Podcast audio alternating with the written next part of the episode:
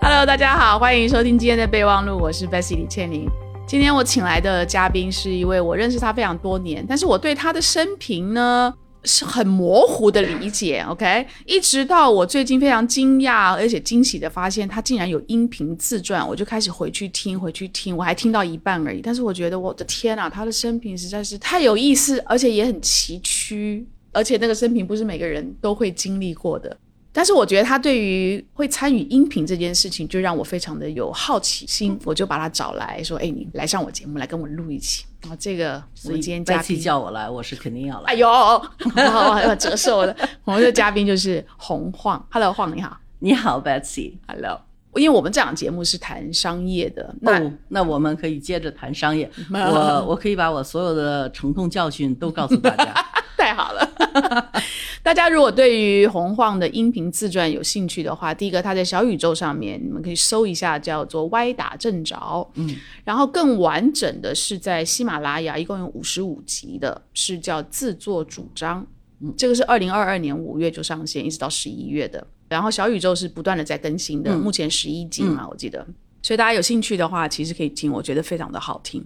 那我想问晃的就是，你怎么会想到用音频来去做自传？因为大部分的人想到自传一定是写嘛，对吧？我懒啊，真的是这个原因吗？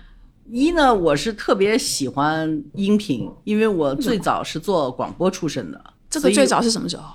十七岁的时候啊，在广播电台。哦，我在广播电台的时候做音频，我就觉得音频特别好。我觉得现在所有的媒体对我来讲，音频是最合适的。哎，这些事情吧，有些事情不是说我刻意去计划的，就有人找来说啊，你做个音频节目吧。嗯，然后他们认为我身边有好多明星朋友，就特别好请，你知道吗？就是我挥挥手啊，什么姜文啊什么的都来跟我聊天来了。可是我真的没这个能力，对吧？人家也没这个时间，一天到晚陪你聊。没有能力，但是你可能不愿意这样做。不是，第一就是说大家的时间都是宝贵的。然后对于创作者来讲的话，我特别理解他们的感受，就是当他们没有作品的时候，他们不愿意出来说。因为他们说太多这种要幕后啊，还有这种事情的话。反而对他们的作品是会有相反的影响，这个至少是他们一直认为，一直到最近我们发现，就是说越剧透电影越好卖票。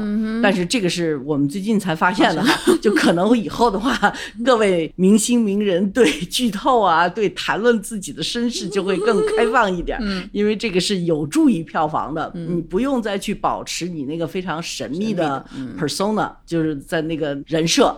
然后的话呢，只是让大家去体验你的角色，嗯，所以我呢就觉得他们这个感觉我应该尊重，嗯，你就说我死拉硬拽吧，我估计人家给我十分钟、十五分钟也应该可以吧，我自己就鼓足了自信说，但是我就觉得打搅人家的事儿最好不做，所以我就说那怎么办呢？那我只能卖我自己了。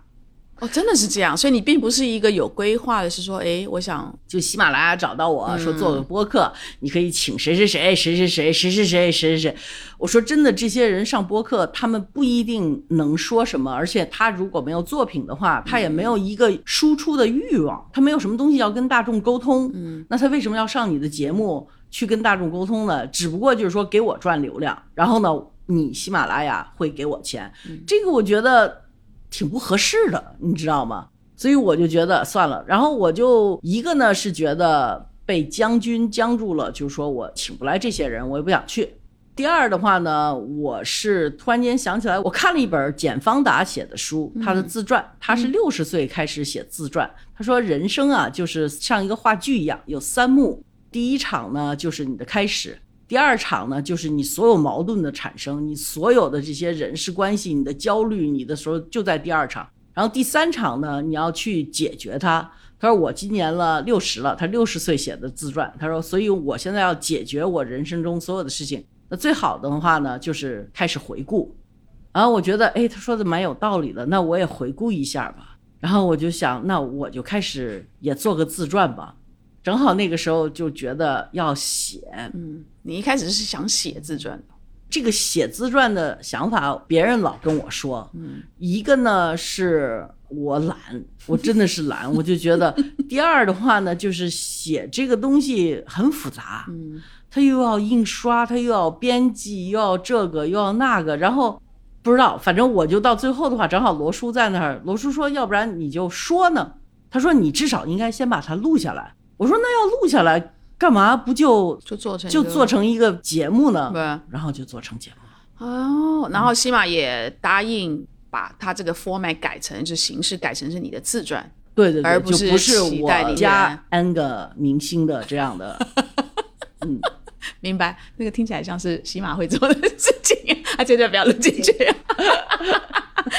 那你在做这个自传，因为我刚刚说嘛，我在听，我觉得非常非常的好听。我觉得你很放得开来去讲，而且你在这个过程当中，你也会跟在听的人去从你自己的经验心得来去给他们一些建议。比如说，我最近刚好在听的是你青少年那一段，嗯，所以你就会给到一些家长一些建议，就是对孩子，比如说父母如果离婚，你要怎么处理这件事情哈？小孩在学校被霸凌啊等等这一类，我觉得你会给一些意见。所以我觉得是非常非常好听的一个内容，但你在录的过程，你有没有想到，其实这个是留给你女儿一个非常好回来认识她的母亲的一个非常好的机遇。她现在不会听，她现在年纪不会听，但是等到她将来大一点，她会的。哦，好呀，我挺开心的。她如果会听，我就挺开心的。所以你是没有想到过说，哎，这个东西其实是女儿将来可能会珍惜会。没有，我没有那么多的 罗曼蒂克的 罗曼蒂克的青史留名的这种宏大的理念，我是没有的。嗯，所以其实就像你的第二季的节目《歪打正着》，就是这样做，很自然就哎遇到了一个状况，我就把它做下去，你也没想太多啊。是的。然后你的音频节目，其实我后来回去翻了一下，我是先从第二季。歪打正着，第二季是在小宇宙上面，是二零二三年今年的六月六号开始第一集，到目前为止第十一集还在更新。你的制作主张是第一季五十五集是在喜马拉雅，我们刚刚讲是喜马邀请，但你其实更早的音频的尝试是叫恍然大悟，二零二幺年的一月六号到十一月二十四号，其实就在荔枝上，那个不是一个自传，那个不是。那个是采访很多人，因为我觉得中国的传媒是有一些弊端的。这个弊端就是我们对流量过分的重视，当然流量也是所有经济的一个基础，所以大家就对这个赚钱这个事儿是比较集中精力在做的。而在这种样的一个比较急功近利的媒体环境下的话，我们忽略的是一些非常优秀的学者。和大家不知道的正在默默特别认真做事情的人，嗯，所以反而的话，我们鼓励的是一些比较浮躁的现象，就是说，不管你做了多大的事情，先跑到媒体去，巴拉巴拉巴拉，把它宣传出去，然后呱呱呱呱赚钱，然后的话就可以擦蓝屋了，就是。这种样的东西，我觉得是这种样的媒体环境的话，这是一种结果，嗯，就是一种非常浮躁、非常肤浅的一个输出。所以我特别觉得，我身边有很多特别厉害的人，尤其像我们那个时候第一期找的是清华大学的一个教授尹教授，就是我第一次跟他说话的时候，我就觉得。这个教授太了不起了，因为他对城市的规划、对楼群的设计、对社会的影响、对人心理的影响、对人整个亲情的影响，考虑的可多可多了。哇！所以我就觉得他就是在默默在做。一直到你把他，他是清华大学设计学院和规划学院原来的院长，而且在美国他也在做过建筑师，在中国他也做过建筑师，所以是一个非常有经，但是说话特别直，就是他的北京话比我还要更北京一点啊。就是如果说我们现在是一个年轻人要去城市呢，还是去农村，他说。你年轻人的话，你你就捡垃圾的话，城市里头的话，你一个小时就把垃圾袋给捡满了。你在农村的话，你去个三线城市的话，你还不得捡五个小时啊？就他可以这么样跟你讲，为什么年轻人要去大城市闯一闯？捡垃圾的方式的，对，他就用一个捡垃圾。他说：“你你这是北京。”长安街上捡垃圾，人就光捡瓶子吧。你说你多长时间一麻袋捡满了？在北京长安街上，你的话捡一个小时就捡满了。你要到一个什么三线的县城里头的话，你不捡一天还捡不满呢。所以我就觉得他太有意思了，而且他能用这么样平易近人、好玩的方式把他的理念输出出来的话，我觉得特别好。嗯，但是没有人知道他是谁。就我们那次第一期的话，在荔枝上的反响特别好。嗯，就尹教授就是这种样谈话的方式，就我可以跟他永远就是做十期、二十期，我都觉得我可以做下去。是，但因为节目它要求你每期换一个人，每期换一个人。其实我是做内容喜欢往深了做，我不喜欢往浅了做。我觉得内容做深了才好玩儿，做的浅的话吧。就慢慢慢慢的就变成都一样了，对，你知道吗？就是不管你是短视频也好，长视频也好，电视剧也好，电影也好，就到最后大家变成都在做同样的一个事情，就这个就乏味了。是，所以荔枝跟喜马拉雅其实是平台出面邀请你来它上面做节目。嗯，现在小宇宙已经是现在的这个就是歪打正着的话是全网发，是我们自己制作的。对，嗯。所以你这三个平台，你的经验是怎么样？就是因为你节目上新了之后，你一定会有听友跟你互动，还有就是说跟平台之间的这种合作。我感觉呢，音频还是中国没做起来，就是是还没做起来，还是是你觉得是很难？怎么说呢？我觉得音频还没做起来，但是作为一个音频的热爱者。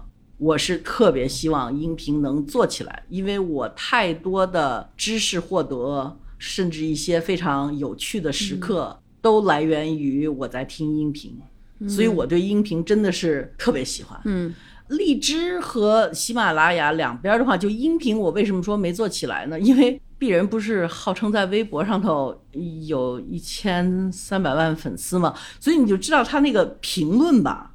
你看了之后，你就觉得哦，这音频已经放那俩礼拜了，我有三十七个评论，你就觉得啊，好吧。然后我不觉得不好哈，但是你就立马知道它的 traffic，它的流量是没有的。然后我经常会看到微博上的人说，哎，你有个音频节目啊，你为什么不放在微博上？就意思就是说你在哪儿做不行，你非跑到那个音频上。所以我就觉得音频的话，在中国就是没做起来。但是我觉得音频是特别好的一个媒介载体，因为现在没有人能 focus 只做一件事情。你不管是看电视剧，还是看短视频，还是刷手机，你就在做这一件事情。但是其实大家希望的是能够同时做两件事情，比如说现在看电视剧就是比较无聊的电视剧，但是又觉得得要看一看的，就把它放到一点五倍。然后的话呢，手里头呢还在打各种不同的电脑上头，在做什么其他一些更无聊的工作，怎么样的？完了，隔三差五的往那个电视剧那儿瞟一眼，说：“哎呦，他俩又吵架了。”好，继续。然后的话就听着那边吵架，一会儿嘣有一声门，哎呦，看看，哦呦，哎呦，那谁又进来，又抓奸了，就各种各样的，就是。你就知道大家是心不在焉的，而且大家专注的去干一件事可能比较难，尤其是今天大家已经形成了这种样的生活习惯了。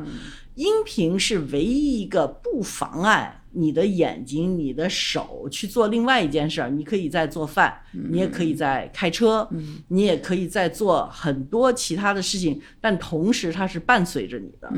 所以我觉得音频对我来讲特别好。第二呢，我觉得音频是可以制作的很高级的，因为我听的音频基本上都是像国外的媒体做的音频。那因为他们的新闻记者是不遍全世界的，他们就训练他们的记者在采故事的时候，同时也采集一些声音的东西出来，现场的声音，现场的声音。当然，现在的话，你包括《纽约时报》这些原来纸媒出生的话，也对视频很重视了。你要上他们的网站去看他们的内容的话，他都会在报纸的文字中间掐一段视频，简单的给你把这个事情说出来。你既然有视频，你就肯定有音频，对吧？所以他的音频节目非常丰富。就比如说，他要谈论一件事情。比如说，他现在正在谈论那个特朗普被 indicted four times，就是四次被刑事起诉。哦，刑事起诉的，刑事起诉就是很厉害的，对，就说明你是个坏人，对吧？至少政府认为，就四个不同的州的政府认为，你呀就是个坏人，你干坏事儿来着，你干违法的事儿来着。然后他同时还要再竞选总统，所以就很 drama，很奇妙的一个国度。对对对，就 真是很神奇的国度。但是他们就会，比如说，你要是被一个 court indicted，在美国，这个人就必须到那个 court 去领那张纸，你知道吗？所以所有的记者大清早上就会在那个门口就等着去拍他进去领那张纸。同时，特朗普的所有的支持者也在门口在那儿说：“We want justice, Trump forever！” 就在那儿喊，就在那儿抗议。所以他会把这些音频全部录下来，然后他会采访他的记者，说当时的环境是怎么样，他们的支持者是什么样子的。他自己的音频的主持人在采访他自己的记者，同时还有当场的声音的一些配合，就很饱满。嗯。中国的音频就特别薄，你知道吗？就特别单薄，就总是几个人坐着一个屋子里头尬聊，嗯嗯，所以他们的音频就特别丰满，那声音的那个感觉就是可以把你带到就是亲临现场。我也喜欢音频，因为视频的问题在于它太饱满，它有声音，它又有视觉，它没有给你任何想象空间。就书是对你脑子最好的，因为你要想象他的声音，你要想象这个人长得什么样，你要想象这个空间。所以在你看书的时候，你的脑子是在转的；但是你看视频的时候，你的脑子是不转的。嗯，在给你听音频的时候，你的脑子是半转不转的。嗯所以呢，对我这种又觉得我的脑子想去想事儿，但是又特别懒得想事儿的人，音频正合适。既不让我成一个 zombie，一个彻底的，就是没有思维的人，只刷短视频的，也不是一个费了力气在那儿非要看书的人。所以我特别觉得，哎呀，中国其实要把音频做出来。所以你决定你要参与在这个里头。然后，哎，你知道我现在到我这岁数，根本不做决定，我就顺着大浪把我推到哪儿，我就干了。就既然把我推到这儿，我要做音频节目呢，我就觉得，哎呀，第一呢，我觉得大家对我的认识是比较片面的。这个谢谢各位媒体把我捧到一个又红二代啊，又名媛呐，又挣多少多少钱呢，又怎么怎么着啊，又怎么贵族啊？完了，我自己又从事了一门原来做时尚行业，就被人家。觉得啊，那就是天天吃香的喝辣的，住五星级酒店，完了拿名牌包。亏好我还长得胖一点，不然的话，那我再穿件衣服的话，大家都得猜半天哈，这什么牌子的？所以 现在大家都知道，反正就是淘宝那个胖美眉的衣服全归我。所以我就觉得我特别想把我想说的说出来。第二个呢，我觉得我是见证了中国当代史的一个人，就是我六一年生人的话，我是经历过文革，我经历过改革开放初期到它鼎盛时间，到我们现在去纠正一些以前的错误，我觉得所有的这一切都很有意思。然后对于我所看到的东西。我特别想跟大家分享，嗯，就是历史的话，永远能让你看到未来的，嗯哼，这一句话我是特别相信的，嗯哼，所以我就觉得现在是回顾以前最好的时候。那你这三个平台到目前为止，你有没有发现听友跟你之间的粘性有不一样？比如说小宇宙会不会？我觉得小宇宙的评语还有什么的话是最好的，就是说最好的意思是什么？是最好的就是说。他 get 到我想说什么，就是他的回复并不一定说，那你妈那年 不是在外交部吗？什么就就那种要跟你就是说。到底你跟那导演什么时候离婚的呀？什么就是你们什么时候扯的那个证儿？什么就反正就他不是那么八卦的，但是他是真是他会跟我分享，说其实我也是听我的爸爸妈妈在那个年代，他们不算太愿意讲，说你给我讲的东西呢，让我了解了一些东西，所以就这种样的反馈是对我来讲最欣慰的，就是最 rewarding 的。我觉得我做的输出。它有效果了，能够帮助一个年轻人去理解他父母那辈的人是怎么过来的，嗯哼，然后他们为什么不愿意去聊这些事情。小宇宙上这种样的回复的话，相对来讲比例比较大，OK，也有跟你辩论的，嗯，但是都很正常，嗯，就没有那么多什么滚。就我心想，我这儿巴拉巴拉说那么半天，做个音频哈，你能给我留十个字儿、十五个字儿，我都已经非常开心。有的人甚至给我写了一百多个字儿，我就真是感激不尽的哈。但是有的人也就一个字儿滚，或者说 臭娘们儿 什么之类的，就我就觉得啊、这反正是差不多十个字儿以下的评语，一般都会比较的。然后，但是这个在小宇宙上头就基本上是很少很少的。因为你刚才讲到国外的一些的播客节目中间会穿插一些音效啊，然后有一些音乐。其实我听你的那个自传，你的前面的开场的音乐，还有你中间串场的那个钢琴的那个音乐，就让你很舒服。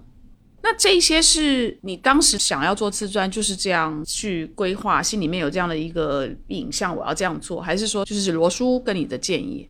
音乐的话呢，首先有一个版权的事儿，所以我得找一个有版权的，所以我就找亲朋好友去欺负人家，占人家便宜一下。所以呢，你也知道，我一个好朋友刘索拉是做音乐的，然后索拉呢跟我一块儿做过一个电影。叫《无穷洞》，然后《无穷洞》的最后一场是我们四个人出来在那儿走，完了那个音乐的话呢是索拉做的。那我一直很喜欢这个音乐，就是它很让人舒畅。然后呢，我就问他我可以不可以用这个音乐，所以呢，这个音乐是索拉的。然后在我小的时候的话，印象特别深的就是，我不知道你还听到没有，就是那个时候，因为我的继父乔光华他不是犯了错误下台了嘛，然后的话他自己在家的话，他就特别喜欢听肖邦的第一钢琴进行曲。然后这个也是我接触古典音乐的第一首曲子，因为它就会来回来回在那儿放，这个就是跟他当时的 mood 就非常非常的近，所以我当时也就选了这首肖邦的曲子做中间搭桥的，因为在我脑海里头的话，这个曲子我要想以前的事儿，它就永远会不一定跟乔冠华有关系，但是只要我是回顾的话，就会那个曲子就会出现在就像一个背景景音乐乐似的，就会在那儿。对明白。然后你的自传，你不是用单口，而是跟罗叔是一个对话的形式。嗯，你的其他的载体，如果是有视频跟音频的话，你应该都是单口。我的意思是说，像你的视频，就是你对着摄像头、嗯自己这样在阐述一件事情，对吧？但是你的音频，你是选择用对话的方式，这是罗叔给你的建议，还是我觉得这是我们两个人商量的。刚开始呢，罗叔也说我就给你录就行了。我说不行，你还是得要跟我对话，因为我自己在那儿嘚啵嘚啵的话，就就真的有点我怕我会疯了。这是第一。第二的话呢，我觉得罗叔呢是个八零后，他是一个年轻人，他是一个直男。然后我知道大家对我还有一个固化的印象，就是我特别女权，我特别还强势的女权。其实我觉得我也没有那么强势的女权，但至少我这一帕的女权的话是中国不流行的哈，就是说让女的去干活，自己养自己，这个真的是让中国所有女孩听了都很伤心的一件事情哈。嗯，就大家都在求包养的一个时代里头的话，怎么有这么傻的女的？然后就说啊，她颜值不行了，所以她只能自个儿养自己。我说、哦、好吧，反正就这样。然后，所以我觉得罗叔呢，他有些特别大男子主义的视觉来看这个，所以我们两个人对话的话就很有意思。其实我们两个人的观点是很不一样的，在有些事情上，我们讲婚姻的那一期的话，就让我滚的人比较多。就是因为大家就是会觉得你怎么能够这么着去想，而且他也觉得他说你那期是不是说的有点过火？我说不是，我就是真的是这么想的，所以我就觉得在没有任何犯忌的过程当中的话，你就能保留就保留。嗯哼，那罗叔，因为我其实不认识他，但是我在听你们两个对话，尤其是我再回去听你在喜马上面的，到目前十几集，就在讲你小时候嘛，你的家世背景啊，你的出身的等等。罗叔虽然是八零后，但是他其实是有一些类似的地方，而且你们两个都是在北京。所以他跟你的对话，我感觉就是你在讲的有些事情，不一定只是地方或是人民，而是说那个大院啊，或是那个整个的氛围，他是可以明白，他可以理解，所以他可以接话。嗯，还有一个就是说，他父亲最后的一项工作，好像是在外交部所附属的友协，就是中国人民友好协会。所以呢，这个呢又跟外交部有关系，所以我觉得间接的，他从小的时候的话，因为他爸爸在有协嘛，所以他就会听到一耳朵、两耳朵关于什么乔光华呀、我妈妈的事情，所以就是社会上头就不会有这么近距离的接触，所以他对这个的话呢，你知道，就小孩儿的时候，你听你爸妈说的那些人，你都会有一点好奇感的，所以的话呢，我觉得。这个是他的一个长处，跟我对话，就是他从小对这个题目不陌生，但是他又有些地方，他希望你去更多的告诉他是怎么回事儿。还有就是说我真的不记得那么多事儿，就是有时候人家提醒我一下的话，我还想，哦，对。还有那个，对对对，你说他还能提醒你啊，就是因为他小时候被告知的这些故事，他会他会说啊，那八十年代那个什么的时候的，他在他讲的时候就会说，我说对呀，就是那个时候怎么怎么会想起一些事情。哦。那你会跟罗叔一起来做这个自传，是源于你们一开始在荔枝就合作？那个时候是你找他，还是是荔枝推荐他来？是荔枝把我俩放在一起的。你之前不认识他？我之前不认识他，就是因为要跟荔枝做播客的时候，荔枝问我说：“你有制作人吗？”我说：“这要什么制作人？我拿手机去录，录完了之后我剪吧剪吧不就行了吗？” 荔枝说：“啊，能不能认真对待一下？”给钱，然后他说：“那我们出钱给你找个制作吧。”嗯，我说：“好呀。”然后就这么认识。所以你的荔枝跟西马都是平台，它是有付费请你来制作这个节目，然后荔枝还甚至帮你匹配了一个很不错的制作人。嗯，可现在你们是自己在做。对，所以你对你这个自传这个音频节目本身，它得要活命，对吧？所以你有想过收入这件事情吗？或者罗罗叔有没有帮你想过？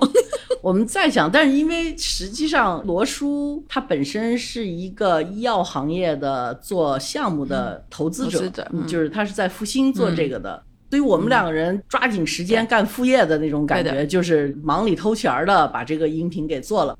所以对我们两个人，因为我们都不靠这个作为我们的生活来源，对，所以就没有特别认真的。我偶尔的话会跟那些我原来认识的品牌经理说，哎。你要不要赞助我的音频节目啊？人说哦，你还做音频啊？然后我就你告诉我一下有数据吗？我就想，哎呀，还得给你弄数据，我烦死了，我我。然后说罗叔，你要不然给我们做个 PPT 吧，我去找找问看看他们。罗叔说好呀，好呀，好呀。完了三个礼拜过去，他也不理我了，就是我觉得还是不够有饥饿感。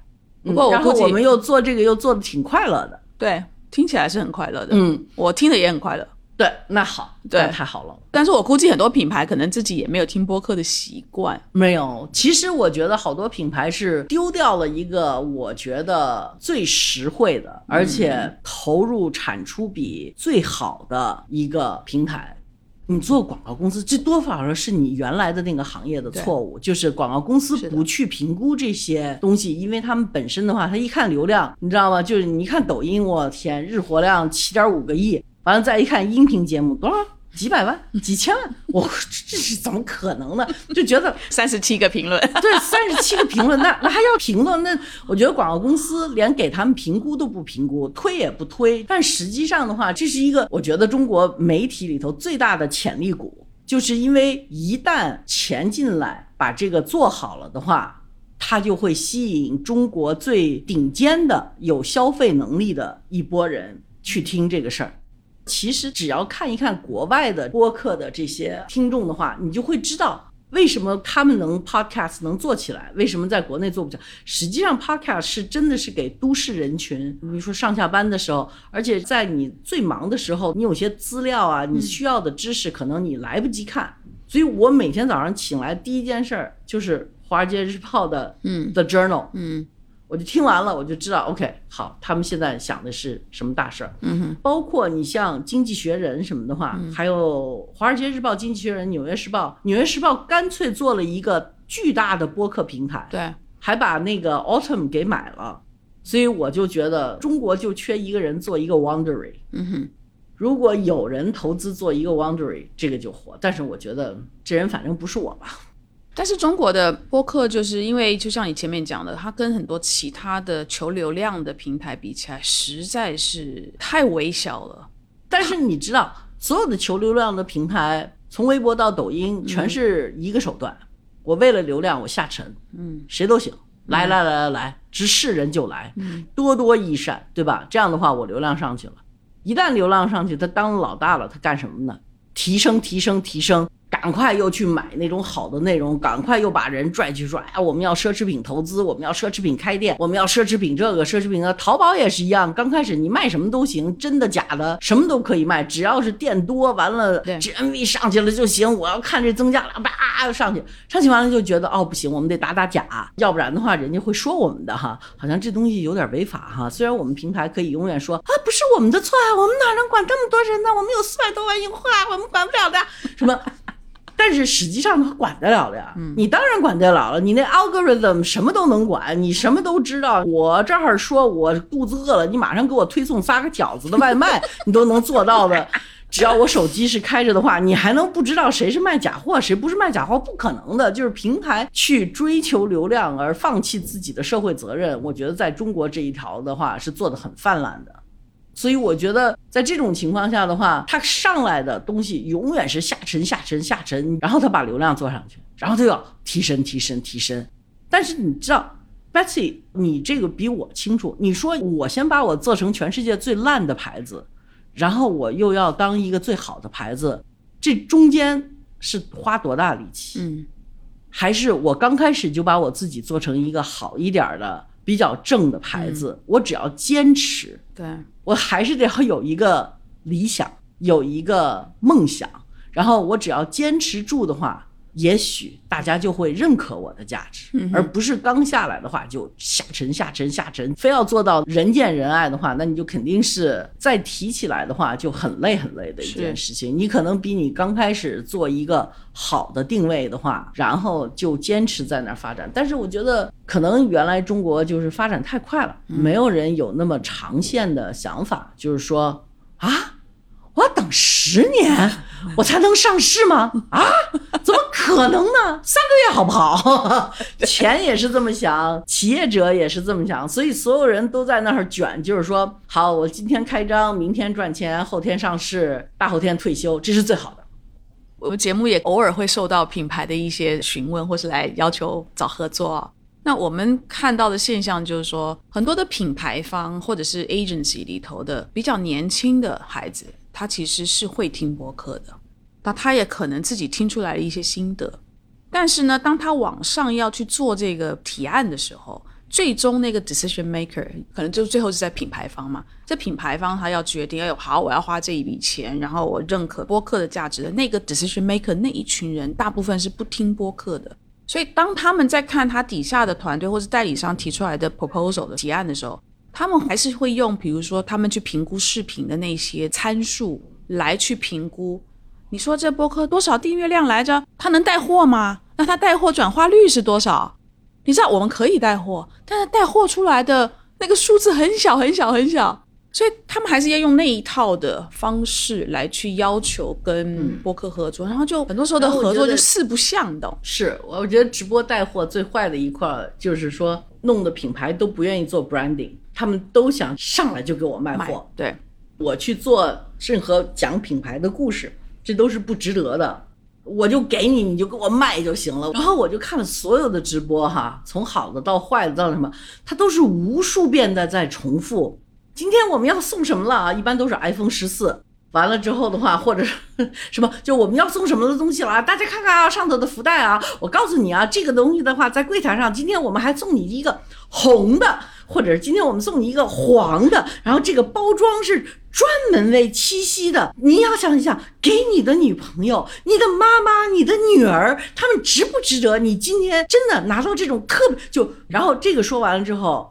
过十分钟，同样的东西再来一遍，就是我原来就去过台湾一次啊，然后我那次去是当时东森电视购物的老板，嗯，请我过去，所以我就去看了电视购物，哦，我就发现现在直播带货其实跟电视购物是非常相似的，对，然后那个直播带货的那个主持人在那个电视上头，我就在东森的时候我就已经惊呆了，你知道吗？那个小嘴儿那快呀、完了之后从一到二到三的话，而且他耳朵里头有一个耳麦，嗯他那个导播在看所有上的数据和人家问，就会跟他说。不要再卖围巾了，不要再卖围巾了，赶快去那个项链，赶快去治那个。然后他就会走到那个项链那儿，开始说啊，今天我还有一个呃特别工具是，嗯，就是他真的是把人当做一个工具，就是我觉得这直播带货这事儿，虚拟真的不应该是真人干的，真的应该是 AI 干的事儿。真的真人的话，我觉得是挺抹灭人性的一个事情。至少现在的这个形式是挺抹灭人性的，就是这事儿真的可以 AI 代替了，你知道吗？所以我就觉得，能不能做一点人该做的事儿？然后我觉得播客真的是人该做的事儿，因为我觉得 AI 的反应不会有那么快，嗯，它得要从抓数据，再把它变成声音，再有人的感情附在里头的话，一时半会儿它还做不到。所以我们还有好多年可以做。我们至少还有十年吧。我觉得我的有生之年的话，还希望播客能够大火一次。我觉得你大概是中国最早一代的内容创作者，从你比如说 iLook 开始，甚至更早，因为你刚刚说你十七岁就做广播，嗯，然后你现在还不断的在创作，所以你大概是一个在中国内容创作这个历程最完整资历的一个内容创作者，然后你还是内容创作者，所以你经历了这么多年，而且你的比如说你的 iLook 也好，你的视频也好，都很多时候是跟品牌方合作的。所以我想问问你，你这几十年看到中国的内容创作的这样的一个历史的进展，你的观察是什么？这是一个有越来越好、向好的这样的一个发展，还是这还挺难说的。我觉得中国的内容创作是有两个特别大的决定因素。刚开始呢，是中国的体制的决定因素，这个决定了很多内容的输出和输出方式和输出的内容的质量。然后第二个呢，就是资本的因素，就是当一旦改革开放以后，尤其是中国的媒体可以进入有广告介入之后的话，其实你看到的真正的中国的内容输出的话，它一直是带着目的输出的，就真正做内容就是对内容输出感兴趣的人，可能在中国生存环境并不是那么的好。因为一个是钱的力量，一个是体制的力量的话，它基本上限制了你能不能够当一个内容输出者，所以大家不可能不看钱，也不看这个体制的一些特殊的对内容输出者的要求。所以，当你符合这两个要求，而且你要还能够输出有创意、创新的内容的话，不是特别容易。那么现在呢，就会有很多特别有意思的事情，就比如说，我前两天认识了咪蒙，嗯你知道他在做什么吗？他在做短剧，哦，就那八十分钟，跟你要二百块钱看很多的，就是他也是一个内容输出者，对吧？我就觉得他是一个特别有意思的，就是年轻一代的内容输出者。朝气蓬勃的，就是他已经习惯在这个环境中，他也知道怎么去运用这两大块资源去做自己的创作。然后他特别有意思的是，因为他是做微信公众号出身的，所以他对数据特别特别敏感。就是他完全知道，作为内容输出者来讲的话，观众是非常重要的。就是你再加一个就是流量，那像他这样的年轻的人，就对流量和数据分析能力超强，而且他怎么样把他从这个分析里头得到的信息变成什么样的内容、什么样的形式去做输出，门儿清。哇哦，所以我就很佩服他们，因为他们在适应一个新的环境。实际上，对于我来讲的话，我做内容输出的话，还是在一个传统的媒体环境里头，所以我对体制比较敏感，我对投资广告比较敏感，然后。我对数据反而不敏感，反正你也知道，那个时候时尚杂志全是撒谎的，对吧？就是说最好大家都对数据不敏感，所以的话，我们可以继续骗广告。然后 你还自己出过钱去找那个集合单位来集合过你多傻啊！就是我干的事儿啊，而且还真印了五万册。的，嗯就是所以我就干过很多傻事儿，因为我老觉得就是诚实的买卖总比这种不诚实的买卖要好，嗯，它更有可持续性。但是谁知道那个时候真的是不赶趟儿，就真的是不时髦、不潮流。但是我就觉得现在的这些创作者就特别好，因为你现在你就讲中国的纸媒为什么死的那么惨，而且就是说悬崖式的就掉了就没了，对。就是因为他们原来撒谎撒的太厉害了，你知道吗？就你一旦所有人跑到互联网，发现可以有数据，哎，可以分析，哎，可以找到是什么人在看我，哎，是什么人喜欢我，品牌肯定高兴死了，对吧？所以这个呢，我觉得为什么纸媒它到最后就是没有力量，而且你看所有的纸媒想做的互联网的动作也都没有力量，嗯，对吧？他们特别想打败什么抖音啊、微博啊这些互联网平台。就做他们自己的那些什么 Vogue 平台、L 平台什么，没有一个成功的。就因为他们根本不懂，就互联网是需要数据的。你从头到尾就是一个对数据撒谎的人。真正数据来了的时候，你没办法，你不能再跟人说我一天有一个亿的点击量。拿来，这是数据是可以查的，对吧？我上网去，我找一个做舆情的人，我爬虫就能爬出来。你一天才有四十万，然后你跟我说你有四个亿什么之类的话，这个是戳穿太容易了。嗯，所以他们不能在互联网上成功，就是因为互联网是一个相对来讲比平面要更诚实的一个商业环境。互联网有很多水军啊。对吧？水军是可以，那你也得花钱买啊，对吧？你也得会一个网运，你才能去，对吧？就是说，你要是做平面的话，那个时候的话，真的就是张嘴说瞎话，不就完了吗？张嘴讲，张嘴就来就是了。这个的话呢，就是撒谎是要有技术含量的，对吧？就是说，原来的撒谎是没有技术含量的，现在在互联网上撒谎的话，你得有点技术含量。所以我觉得，所有的做纸媒的人就超级不适应，嗯，这个新的环境，所以他们就。虽然还没死，但是就是过得比较悲惨一点儿。但是我觉得不习惯撒谎要花钱。对，但是我个人认为，之所以我觉得我能 survive，不是因为我特别懂商业，也不是因为我做的内容比别人好，偶尔可能会比别人好一点。但是最主要的是，我特别喜欢做内容，我对赚钱没什么太大兴趣，就是最好人家别让我饿死哈。但是我真的就是喜欢做内容，嗯，我就喜欢做媒体这种样的内容输出，嗯，我不知道为什么，但是我就喜欢，然后我也好奇各种各样不同形式的内容输出，所以我是一个做内容的，所以我就永远强大不了，所以商业上头我不懂，而且我做不来。然后呢，我就强大不了，就像你刚才说的，净干那种特别 就是损人不利己的事儿。然后的话呢，就是我在商业上头并不是很成功的，但是我是一个小作坊，我是一个非常成功的把一个两百人的公司做成一个四个人的公司的这么样的一个人。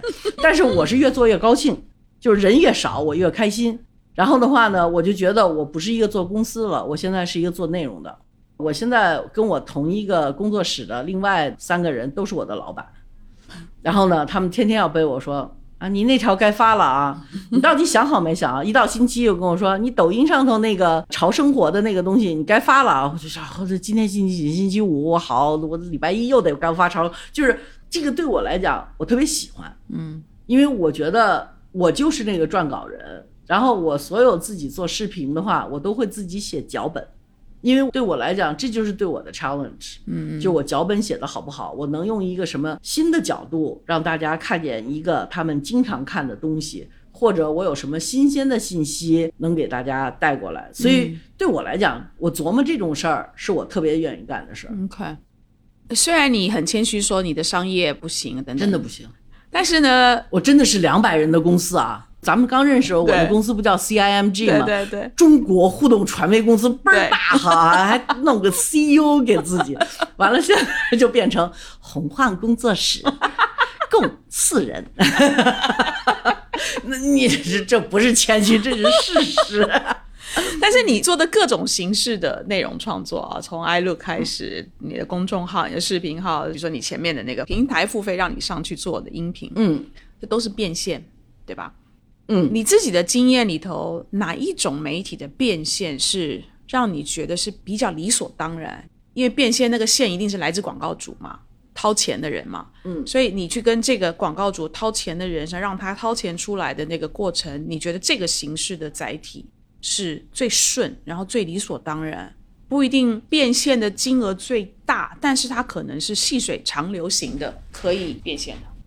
这个就是刚才咱们说的 branding 的这个事儿，因为我不做直播带货，嗯，所以我能做的就是 branding，嗯，就是把一个品牌的故事讲出来，把它的一些 DNA 讲出来，让大家有一个新的角度去认识它，嗯，而不是说我这么说出来的话会给你带来马上有什么一个亿多少多少销量这种样的事情，嗯，所以对我来讲还是一个内容为王的角度去输出是最舒服的，我也最愿意做的，嗯哼，但是我也可能慢慢就被饿死了，因为没有人要做 branding 了，大家都就要卖卖卖。然后的话呢，希望所有的消费者就是买买买，反正不管怎么着，你就最好就买了就行了。你了解不了解我，我无所谓的。奢侈品也这样吗？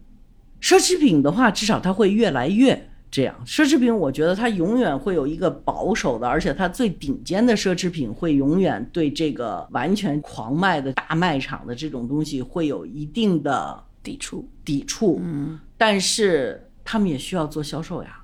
在你这种样一场直播能够上千万的这种情况下，你不可能不被他诱惑。嗯，你就不管这个里头退货是多少，这个数字是真假的话，但是所有做商业的人都会说啊。这种样的数字，那必须得要去尝试一下，因为这是一个不可丢失的商机。那在这种情况下，他们的所谓的广告费用就会从很多的做 branding 的转到一个做直播专场啊，对或者是说买坑位费啊，就这种样的情况。因为他觉得我不管怎么说，你说我花一百万去做一个 branding。我只不过就听到说，哦，他播了多少次，那那 so what，、对吧？有多少人看什么？那也可能里头有水军，我也不知道这个数字合适不合适。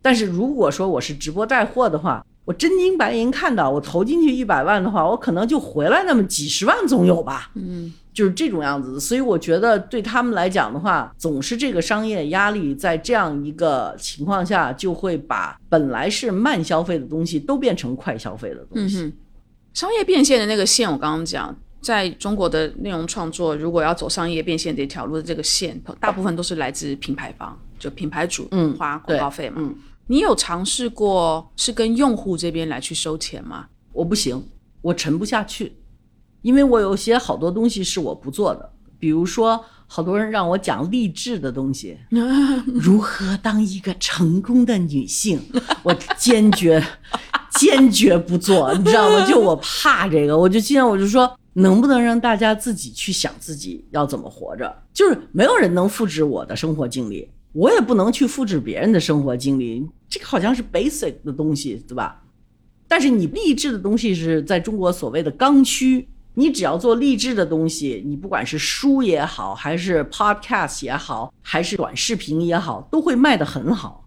因为大家都需要名人去做这种样的输出，意思就是说我们的经验跟你是 relevant，但是我深刻的相信我的经验跟谁都不 relevant，它只跟我 relevant。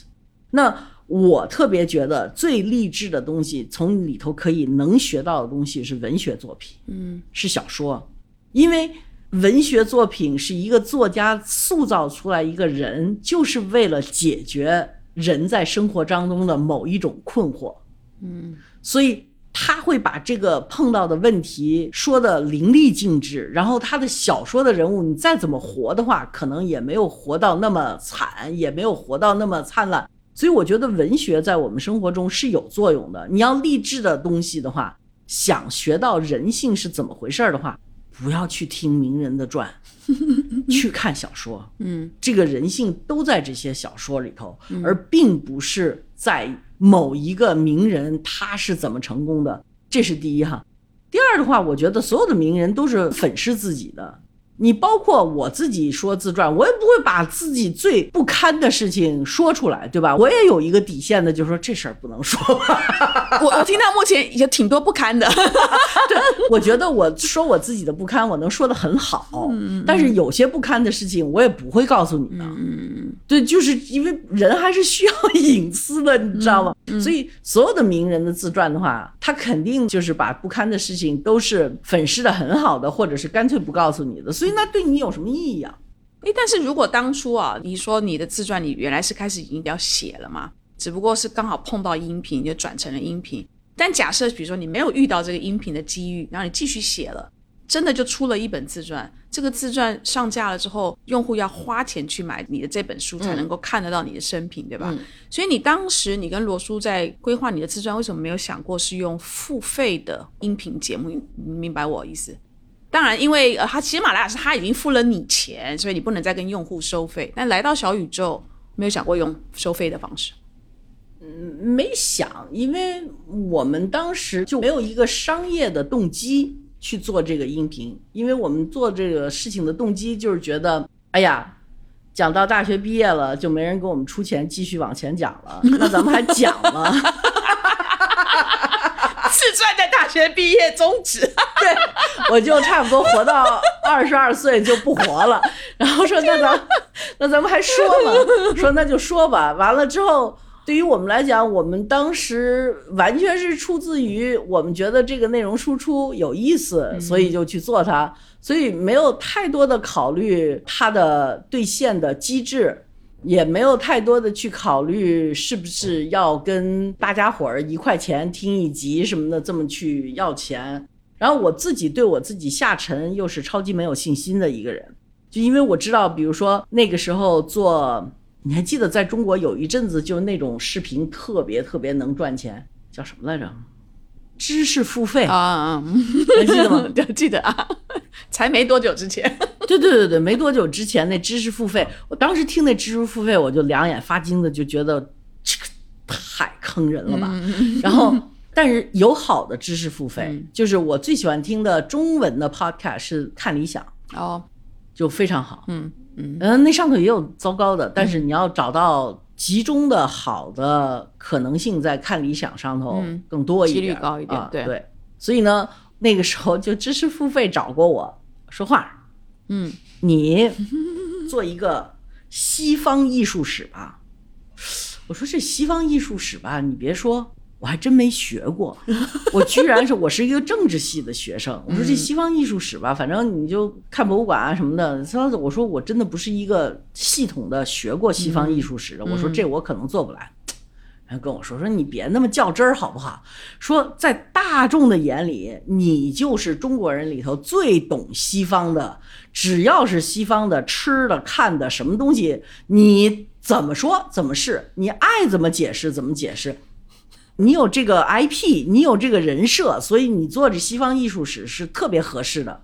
这么不负责任，我的天哪！那我当时我心想，你不负责任，我也不能不负责任，对吧？我说那我就当时找了我好多学弟学妹，是在我们那大学学西方艺术史。我上的那个大学是全美西方艺术史讲的最好的一个学校，所以呢。我说那肯定我们学校有人哈，然后呢，他们就根据西方教授艺术史的方式，三百六十天，一天一幅西方的画，嗯，然后就这么样给我把教程写出来了，我自己花钱啊，好好，帮他们把教程写出来，然后到了知识付费的公司的话，人家就把我这彻底否了啊，说这个谁有人天啊？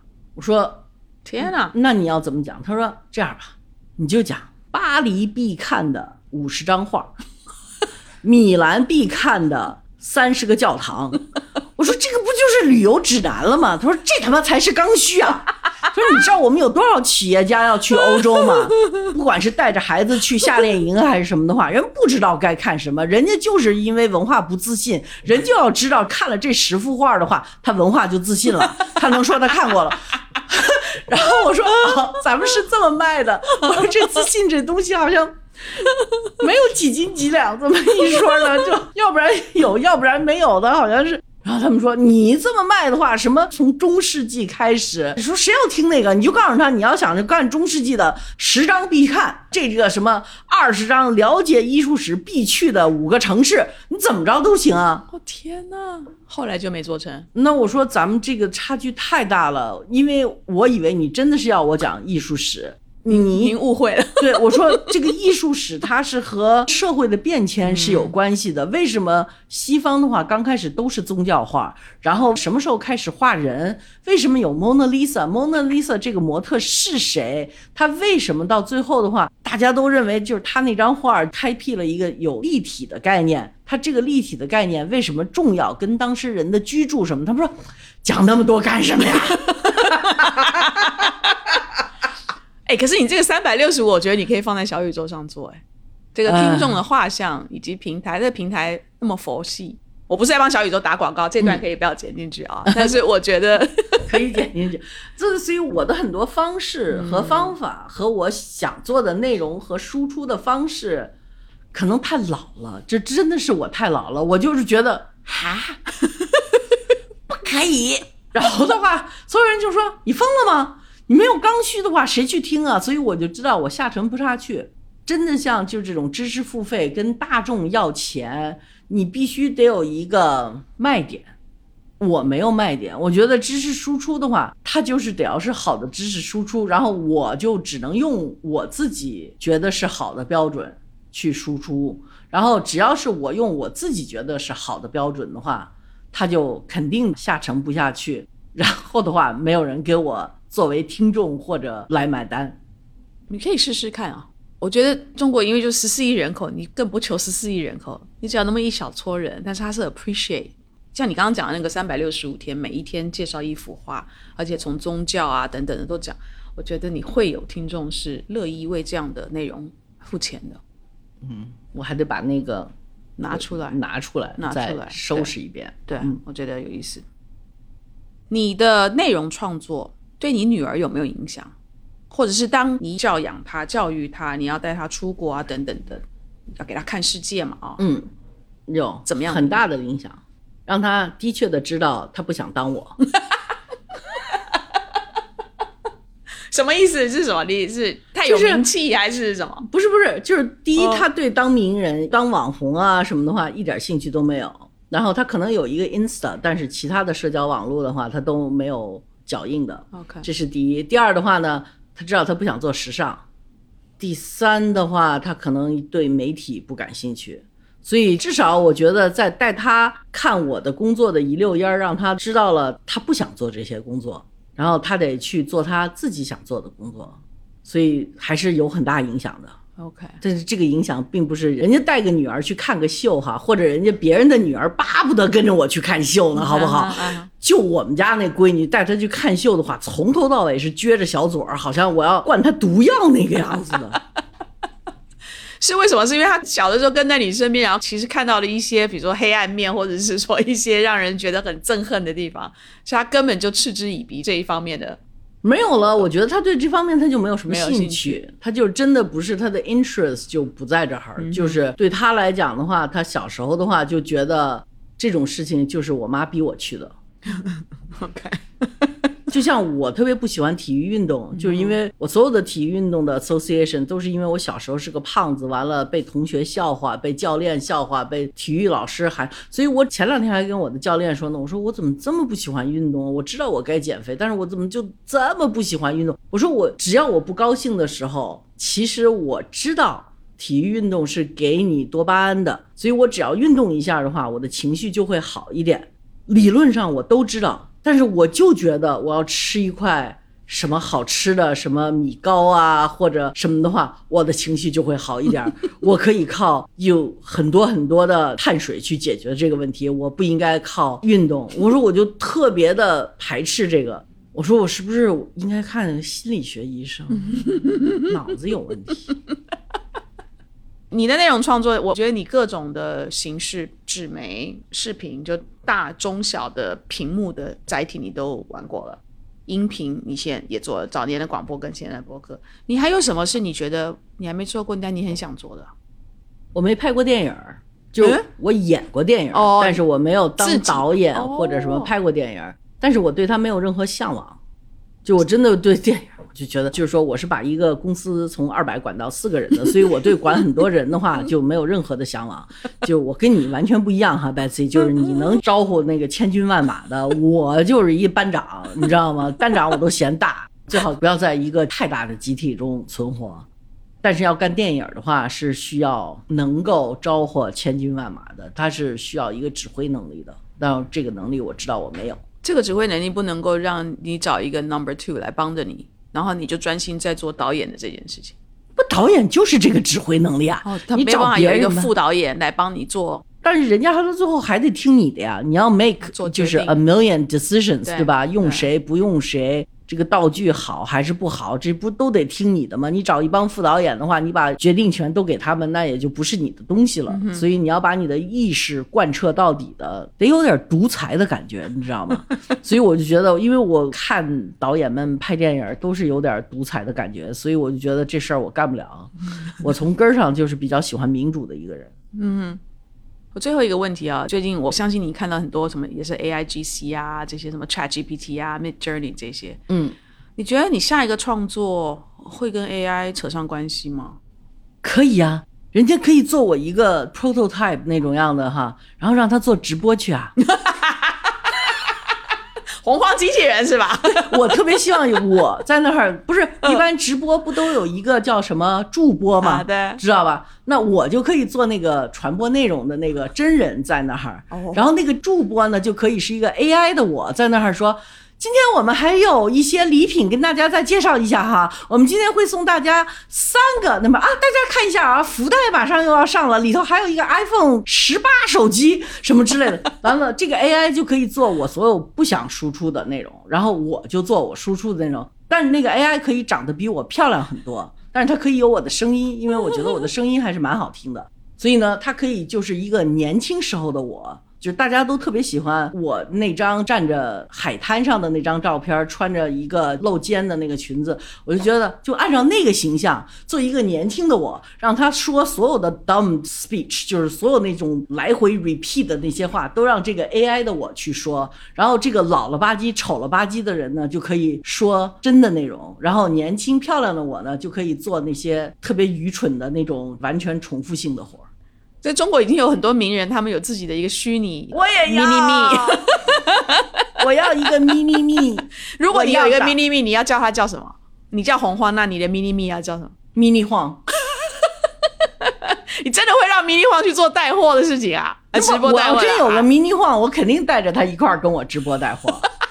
然后我就讲故事，比如说我会说这个产品是从哪年开始的，它的创始人是做过什么事情，怎么怎么怎么。然后的话，我说 mini 晃，你就说今天说说我们的产品吧。啊，今天我们给大家带来的是一个啊什么什么什么款的，然后这个今天的话，哎呀，只要你只要换一千一百一十块钱就可以拿到两件产品，还有这个哒哒哒哒哒，就就这些东西就特激动的特那个什么的话，就让 mini Huang 去说好了，然后他又年轻，又可以把它做的稍微漂亮一点儿，不好吗？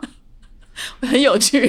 大家这个是个商务的哈，我这个到你这儿来做这个，唯一的对我来讲是比较实用的，就是说你这是一个商务的讲 business 的，所以我就希望听的人里头，如果有人要投资我做个 mini 晃的话，可以通过 Betsy 来洽谈，可以在 Betsy 的这个 podcast 底下留言说我们有兴趣投资 mini 晃，然后让 Betsy 找到我，我很认真的跟你们说我愿意谈，然后这样的话我的直播带货就能形成了。太好了，我们其实做过一集虚拟人的内容的，在两年前了吧？我相信现在做虚拟人的成本应该又下来不少。所以我们的听友里面呢，一定有在这个行业里头的，所以你可以把你的联系方式直接给到我们，我们就放在我的节目的 show notes 下面，大家可以直接跟你联系。不用不用了，还是跟 Betsy 联系吧。我我可能一下子招架不住这个，还是需要 Betsy 稍微介入一下，帮我了解一下这些方面。我就怕 Mini Me 的话，就是制作公司的话，到时候拿这个 Mini Me 去做坏事的话，我要负责吗？那就是你要跟他谈那个 mini me 的版权是你的、啊，哦，那人家就得要我出制作费了呀你。要找人，你要找人合作啊。所以我就需要投资啊。但是投资商要拿这个 Mini Me 去做坏事儿的话，也不对哈。我就不想到最后成了一个，所以你就应该做付费版的自传，然后这个钱拿来去做一些其他的尝试。没有人那么多人，就是我要是一个明星明星，我就去做付费版的自传。但是我觉得中国真的没有那么多人想知道。哎，但是我跟你讲，我昨天晚上哈在另外一个地方录另外一集播客，然后呢，我用他的那个录音棚里面的那个主理人，他自己有一档付费的播客，他那个付费的播客当然是讲一些经济的情绪的分析啊他跟另外一个，但他们两个其实就是这样聊天的方式，也没有什么图表，也没什么分析，但是当然还是分析情绪嘛。他每一集五块钱，OK。他说他今年刨除掉一些什么第三方成本等等等等的，就是 net income 就是利润回到他跟另外那个联合主持人的身上，已经快完了。就他是今年才开始的一个付费播客。当然我明白那个经济那是刚需，但是你知道你的这今个年的这种样的经济情况，大家都需要有人指点江山，对吧？他那个不是指点江山用的，他也不会告诉你怎么投资，你应该投什么的。但他总会给你一个 sense。你的故事是，我觉得那个大时代的故事，我们走到现在其实是有一些 relevance 的。但是不是刚需？OK，好，反正作为你的一个忠实的听友，你如果今天出付费版，我是会愿意每一集付钱来去听这个内容。你还是帮我找点 sponsor 吧。好，没问题。各位，我们听友群里面的所有的品牌们，我觉得洪晃的那个在小宇宙上开始要讲到越来越要讲到他现代的这个部分的这个生命史的时候，我觉得开始有 sponsor 的机会了。所以好的请各位品牌跟我们联系。对今天谢谢。还有还有愿意资助我做 mini me 的人，mini 晃的人的话，也请在今天这个节目底下的话告诉 Betsy，或者直接告诉我也可以，通过 Betsy 找到我就行了。今天非常感谢红华，我觉得他真的就是做了几十年的内容创作者，然后他的心得非常的丰富。我觉得你今天虽然讲很多开玩笑的话，我觉得，但是我听了就是心有戚戚焉。你把很多行业的一些的痛点啦、黑暗面啊，但光明面你也讲出来。那我是很期待你未来的更多的创作是更精彩的，这个 mini me 啊，还有跟其他的 AI 的合作。所以，我们听友们有兴趣跟红晃合作的，不管是什么样的形式的，请在我们的留言区里面、评论区里面评论，或者是在我们的公众号上面发消息给我们，我们来帮晃姐过滤一下，之后我们就把您跟晃姐介绍起来。只要我们觉得挺有意思的，我们一定帮你跟红晃联系起来，好吗？今天感谢晃姐，谢谢红晃，谢谢，拜拜，那么大一个广告，谢谢 Betsy。谢谢，拜拜。